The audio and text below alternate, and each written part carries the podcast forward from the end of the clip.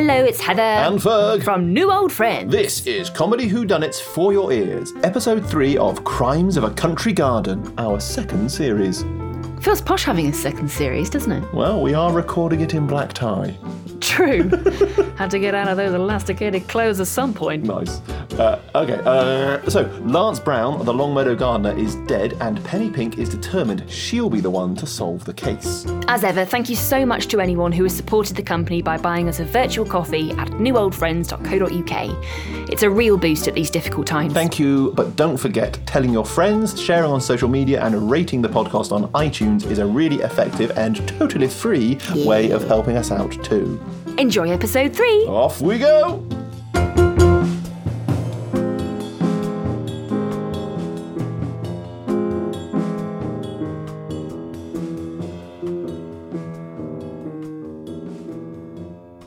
After Thomas, the Earl's valet, had shouted his announcement, Lance Brown is dead!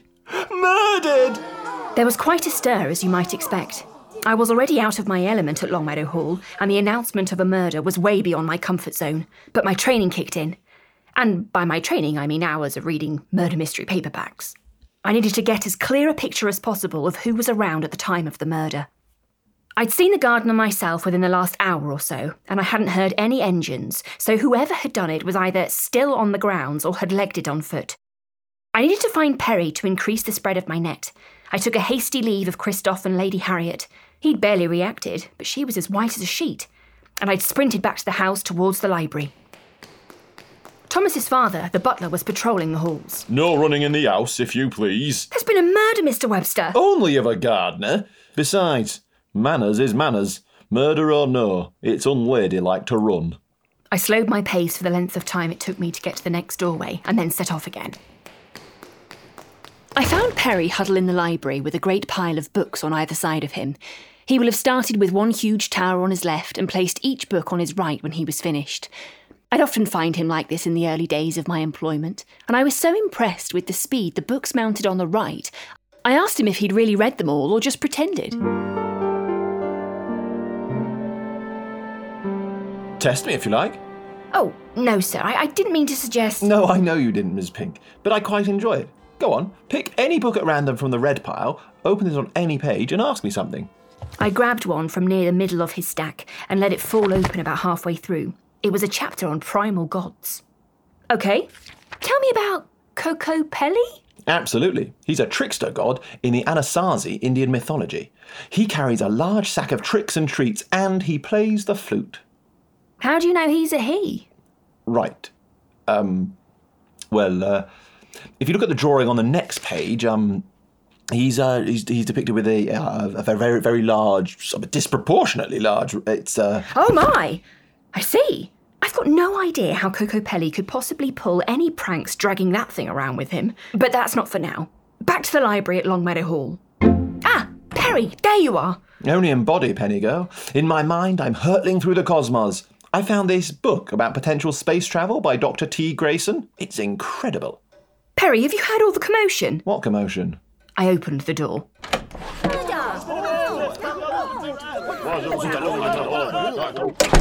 That commotion, Perry. Blimey, what's going on? There's been a murder. Not another rosebush. No, Perry, an actual real life murder.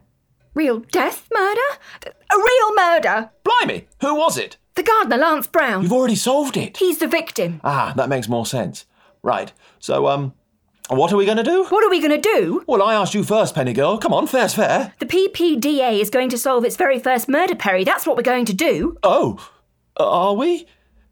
Feels like that might be a bit, you know, dangerous, Penny. Well, I'd never forgive myself if you got hurt on official P Pink Detective Agency business.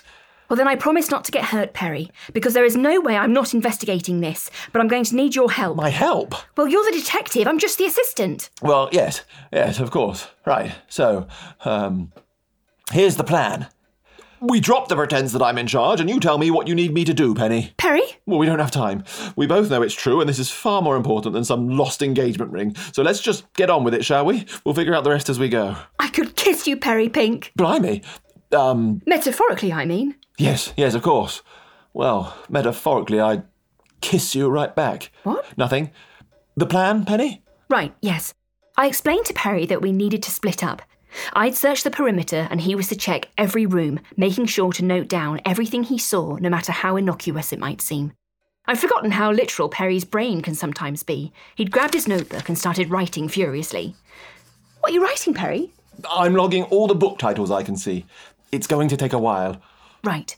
My fault. Just note down your general observations in as much detail as you think necessary. For example, library empty. But we're in the library. Yes, of course, quite right.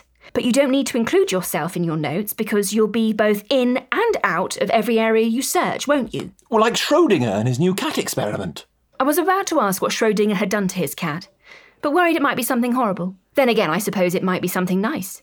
I decided if I didn't ask, the cat would exist in a state of horrible and nice things happening all at the same time. Anyway, we needed to crack on. I headed out of the library and made my way outside via the main entrance, and Perry, at my instructions, started checking each of the rooms.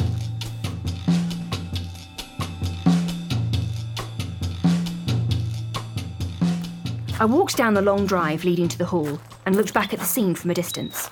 Through the grand windows, you could see people dashing from room to room, but outside all was pretty still. I had a good view of the surrounding grounds and couldn't see anyone making a getaway, meaning the killer was still here. H- hang on, what was that? I saw a flash of red between the eastern border and the side of the house. I'm pretty fast on my feet. The trousers help, and by taking a wide angle, I can see around the corner in no time. The Countess and her footman were jogging across the lawn towards Longmeadow Hall. I caught up with them easily. The tight breeches of Charles, the Countess's footman, hindered him almost as much as her richly embroidered gown. Oh, Miss Pink, hello! Hello again, Countess. Are you okay? No, I'm most certainly not. I'm all aflutter. Look at the state of it. I don't know if it'll ever recover. She gestured to her face, which was slightly red from the exercise, but nothing that wouldn't soon fade. Sorry, ma'am. What might not recover? Was she talking about Lance? Bit late for him. I'm talking about my aura, dear. My aura. Look at it. Just look at it. Very disturbed, horrible dark swirls. Oh, I see. I didn't see. Yes, it's awful. Must be the shock. So you know. I do. Thomas, the Earl's valet, announced it to everyone. Thomas? How would he know? Charles, have you spoken to him somehow? You two are close, aren't you? Not particularly, Ma'am. I've not spoken with him. I've been with you. Well, how would he know about my aura? Maybe he has the gift? No, no. I would have sensed it. Countess de Bruley, I think you need to know something awful. Before I could continue, she snapped into the pose which I now understand to be her receiving mode for mystic messages. Something awful has happened here. I can sense it. That sense is called hearing. I just told her. But there's no point in insulting people if you don't have to, so I played along. That is extraordinary. Yes, something awful has happened here. Lance Brown, the gardener, Horrible, horrible man. is dead. poor, poor man. Do you know, now I think about it, I did get a sense of something being a little off with him. Perhaps if I said something, he he could have got the medical attention he needed. Oh, I, I'm, I'm not sure that would have helped, ma'am. He was murdered. Murdered? Oh my heavens! Murdered? How? No, no, don't tell me. Oh, I feel faint. Charles, convey me to the parlour and get me a stiff drink. Don't be bullied by Webster either. The Countess staggered to the house, supported by Charles. But I couldn't move. I was furious with myself. Such a basic error, Penny. It's all well and good checking the perimeter and making a list of suspects and potential witnesses, but you need to inspect the crime scene. I didn't know anything about the actual murder. There could have been a signed confession from the killer for all I knew.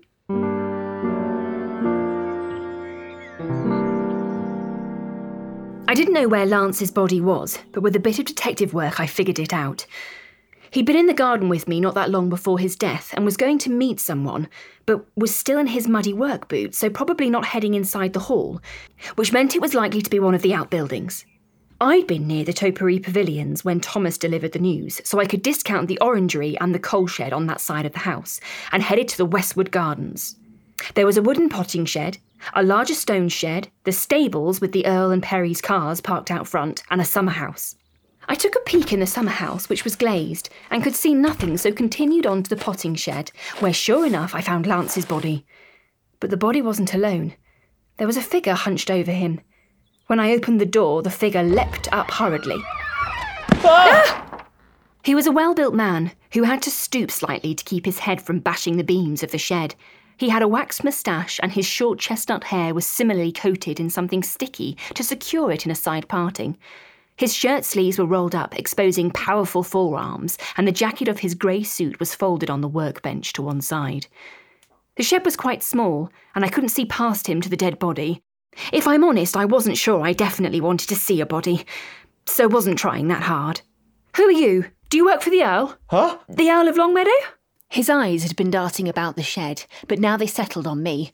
I suddenly felt the need to explain myself. I work for the Earl. I'm a detective he's hired. He rubbed his chin with his hand and raised an eyebrow.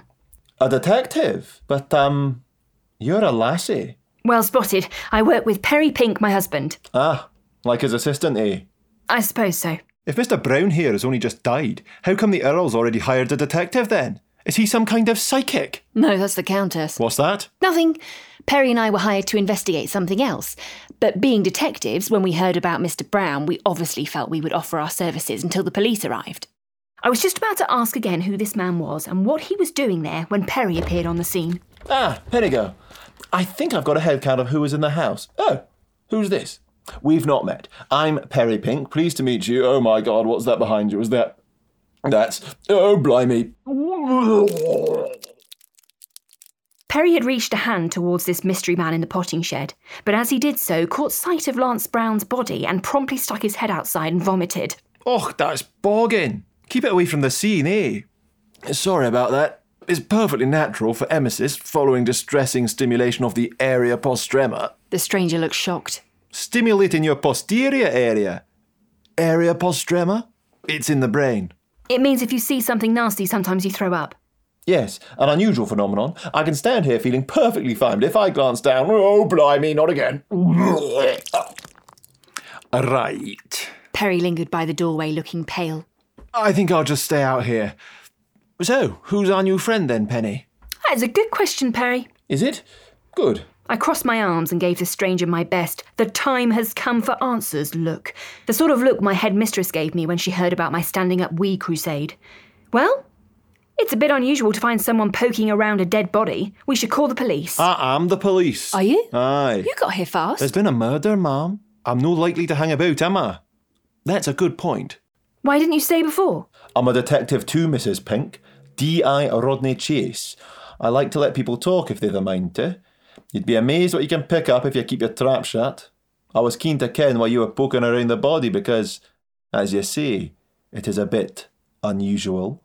He pinched the ends of his moustache between his fingers and stepped to the side, allowing me to see Lance fully for the first time.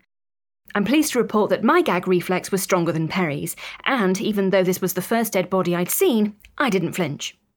The gardener was lying on his front directly in the centre of the wooden floor. His left hand was caught underneath his torso, and his right was stretched out towards the workbench on which Detective Inspector Chase had left his jacket. To be honest, he just looked like a man having a nap, except around his mouth, where a disgusting grey substance was leaking from the corner of his slightly bluing lips. So, Mrs. Pink, what is your professional opinion then? He smiled as he said this, not exactly mocking me, but something not far off. I straightened my gloves, took a breath, and applied the lessons I'd learned by reading about other detectives looking over freshly made corpses. Well, from what I can tell, there are no obvious signs of a struggle. The floor is covered in dirt, and a fight would have left marks. The victim has no sign of trauma to his head, and there is no blood, meaning stabbing or shooting is unlikely. My guess, based upon all that, and whatever is coming out of his mouth, is that this man has been poisoned. Very impressive. Yes, very impressive indeed, Miss Pink. Penny, Mrs. Pink. The inspector gave me another sly look and rubbed his chin. What sort of poison were you thinking, young lady? I don't have the kind of recall some of my fictional detectives do, who would know that sort of thing off the top of their heads. But I'd be more than happy to spend a few hours with some medical textbooks and come up with an answer. However, Perry had spotted something I'd missed and piped up from the doorway. Well, under your jacket on the bench is some rat poison, Inspector. Perhaps it could be that? Hmm. Good spot, Mr. Pink. I tell you what. Why don't we pool our resources and you two can help me with the investigation? Perry looked uncertainly at me. I couldn't tell if his expression was just him fighting off nausea or if he wasn't sure what to say. I answered for him. We'd love to. Grand. Now, there are going to be things I'll not be able to share, and obviously it'll not be appropriate for a woman to be involved with certain elements, but I'm sure we can find things for you to do, eh, Hen? I gritted my teeth with a smile. If this meant being part of an official murder investigation, I could put up with this patronising pig. I just want to make it clear he was acting like a pig. I've got a huge respect for the police. Come to think of it, I've got more respect for pigs than I do sexists, but there you go. So then, Perry, why don't you start the sharing with this head count of yours? Important to know who's in the house, given that one of them is most likely a murderer. Blimey, yes. Do you, uh, I think perhaps we could move the conversation to, um, The effect of poor Mr. Brown had left poor Mr. Pink looking a bit Mr. Green by now. Yes, let's step outside and close the door, shall we? getting to you too, is it, wee lady? I ground my teeth again. If I was going to have to spend much time with this irritating inspector, I would need to increase the calcium in my diet, or my teeth would grind to a dust. But I kept my calm, and we all stepped outside so Perry could tell us who he'd seen and where. Okay, so I left the library with Penny, and I began checking the rooms, and she headed outside. Aye, that was for the best. Safer for her. There goes another layer of enamel. The first person I ran into was the butler, who shouted at me to stop running. So I did. He didn't seem particularly sad or shocked by the news. Well, then he shouted at me for standing still, cluttering up his hallway, so I ran on. The first room I went into, the parlour, had a French chap in it, comforting a young woman. That'll be Christophe de Bruley and Lady Harriet, I chipped in. Lady Harriet was alone with Christophe de Bruley. Um, actually, Penny, it wasn't Miss Longmeadow. It was definitely the de Bruley boy, but the girl turned out to be the maid. Maisie's her name. I took it down in my notebook, like you said.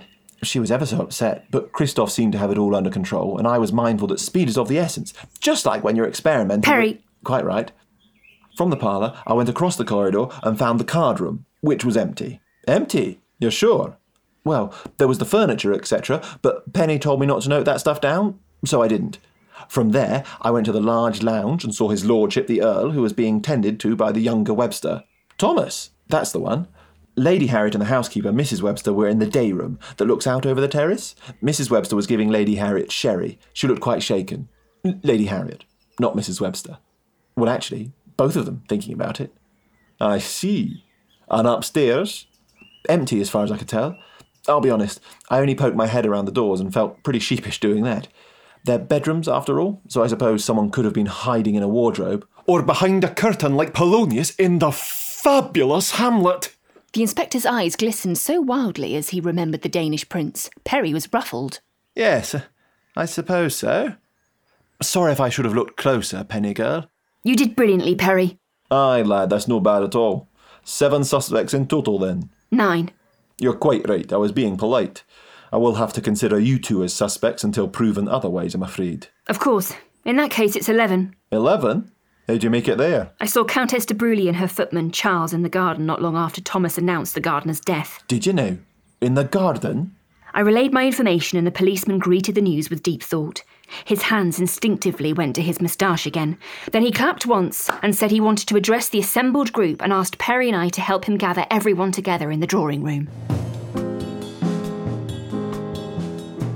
I was told to collect Lady Harriet from the day room while Perry gathered the rest. Inspector Chase said he wanted to have another look around the gardens. I don't know what he thought he was going to see, the light was fading quickly, but I wasn't going to question his methods. Not out loud, at least. I found the Earl had joined his daughter, and I asked them to gather in the drawing room. Sorry, who are you giving me instructions in my own house? She's, um, working on the case, dear. The police are here already. But you're a woman, aren't you?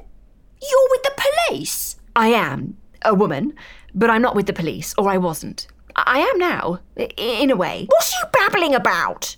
Lady Harriet was looking at me like I was something disagreeable on her beautiful shoe, but I stood my ground. My name is Penny Pink, and I work for the P. Pink Detective Agency, and we are assisting the police on this matter. So you're not the police? Not technically, no. Thank heavens for that. Perhaps you can call them. Oh, they're already here, ma'am. I'm helping to gather everyone who was on the grounds at the time of Lance Brown's death. Her ladyship seemed taken back by the speed of the police's arrival. I can't say I blame her, it was pretty fast. I guess the aristocracy don't just get better clothes, but better police protection, too. The police are here already and gathering everyone who was on the grounds this afternoon. Everyone? Yes, your ladyship, if you wouldn't mind. They're going to find out who has been killing my roses. Daddy, nobody cares about your stinking roses, least of all the police when there's been a murder. It's probably all connected, my dear. All connected. How? How what? How are your roses connected? By their stems, my dear. What do their stems have to do with murder? How would I know? You just said they were connected. They are connected. Well, the ramblers are certainly. You have to watch out for the thorns, though. I was forever telling Mark to be careful, but he wouldn't listen. Always pruning without gloves. Lady Harriet looked ready to explode, but I thought I'd heard a potential clue.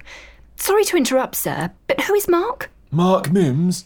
He was the gardener here, before Lance turned up with his awards and everything. Mark used the right amount of mulch. I don't think Lance uses enough mulch. He says we don't need much mulch. He's got chemical feeds.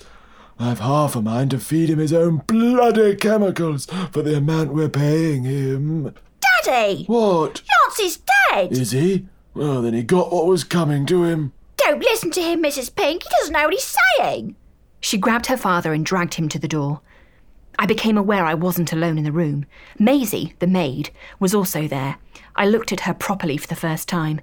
It's amazing to see how quickly you fall into the rules of a house such as this. In any room, your focus goes instantly to the people dressed in the finery. The uniforms of the staff create a sort of invisibility cloak over them until they speak. Now I took her in, I could see the young girl was terribly upset. Um, Mrs. Pink, can I talk to you um, a m- moment? Of course you can, and call me Penny. Thank you, Penny. I'm Maisie. What's the matter, Maisie? Were that true about the police being here and wanting to talk to everyone about what's happened to Lance? Yes, of course it was. Were you too close? Me and Lance? No chance. He was a grubby, horrible man with his nose in everyone's business, using people to get his own way. I'm happy he's dead, truth be told, but. but. I'm afeared. Afeared? Who says afeared? I didn't have time to worry about it and carried on questioning Maisie. What are you afeared, afraid of? Well, everyone does knows how I feel about him after what he did to my brother, Mark, so they'll probably say I killed him. I killed him in my head many a time, but I would never have done it in real life. What did Lance do to your brother, Maisie? Mark was gardener here before Lawrence turned up with a load of fancy awards and that for his gardening. Our Mark won awards too, but only for his lordship's roses, which should have been enough, and the Earl agreed at first. But then Lawrence starts in on him, telling him lies and stories about Mark, saying he's seen him looking dirty at Lady Harriet, and then he shows his lordship a poem apparently Mark had writ. It went. Maisie produced a crumpled bit of paper from her apron and began to read. Oh, Harriet, oh, Harriet, I love you. You have blossomed like a flower into the spring of youth. I think of nothing but tasting the sweet fruit you bear, your lovely plums and apple cheeks, your soft peach skin and tasty berries. I'm hungry for you, Mark. Now, three things. One, Mark is clever enough that if he wrote something like that, he wouldn't put his name on it. Two, he's also clever enough to know that if you're writing a poem, it should rhyme. Otherwise, it's not poetry, is it? And three, well, he can't write. Why didn't he tell the owl that? He did, but the Earl didn't care. By this point, he'd lost one of his favourite roses. Mark didn't know what happened, but that was the final nail in his coffin. He was sacked on the spot, and Lance moved into Mark's room next to mine. I hated him, Mrs. Pink. Penny, I did hate him, but I didn't kill him. Please believe me. I do, Maisie. Don't worry. I'm sure we'll find the real killer soon enough. Did you say Lance's room is next to yours in the servants' quarters? Yeah, it's two doors down from yours and Mr. Pink's, miss. Thank you, Maisie. Now let's hurry to the drawing room. We don't want to keep Inspector Chase waiting. I took Maisie to the drawing room and told Inspector Chase I was feeling queasy after seeing Lance's body. Ah, the delayed effects of the stimulation of your area postrema, explained Perry needlessly. Of course, Chase immediately accepted I didn't have the stomach for death and told me to go and lie down and let the men handle things. I did not go lie down. I went to look at Lance's bedroom, wanting to scoop up any clues before the inspector could. The first thing I noticed were the empty bottles of wine strewn under the bed. Lance was helping himself to the good stuff from the Earl's cellars. There was a small desk with papers scattered across it. It was pages of poetry dedicated to Harriet Longmeadow, so Maisie was right. But from the looks of it, Lance hadn't stopped once he got rid of Mark. Maybe he was in love with Harriet. He was certainly overusing the agricultural imagery. Far too much ploughing of virgin soil. I opened the drawers and found an engraved pocket watch. The Earl of Longmeadow presents this gift to his loyal servant, Seaboom Webster, to be handed down to his son, and his son's son, and his son's son's son, and his son's son's son's son's son's son, and so on. 1753. What was a nearly 200 year old Webster heirloom doing in Lance Brown's bedroom? I slipped it into my pocket and carried on looking. Aha! What's this? Perhaps this deck of marked cards in the same drawer has something to do with it. Lance was either a trainee magician or more likely cheating at cards. Hmm. Can Penny solve the case before Chase? And can you solve it before her? Let us know on social media at New Old Friends who your top suspect is at the halfway point. Oh, is it half time? Do we have sliced oranges? No, Ferg, we're a theatre company. It's an interval, so we've got a warm glass of white wine. I missed the theatre. anyway, see you next week. Boy! Boy! Crimes of a Country Garden is part of Comedy Whodunits for Your Ears, a New Old Friends production. Performed by Heather Westwell and Fergus Woods Dunlop, who also writes the show with music and sound from Fred Riding.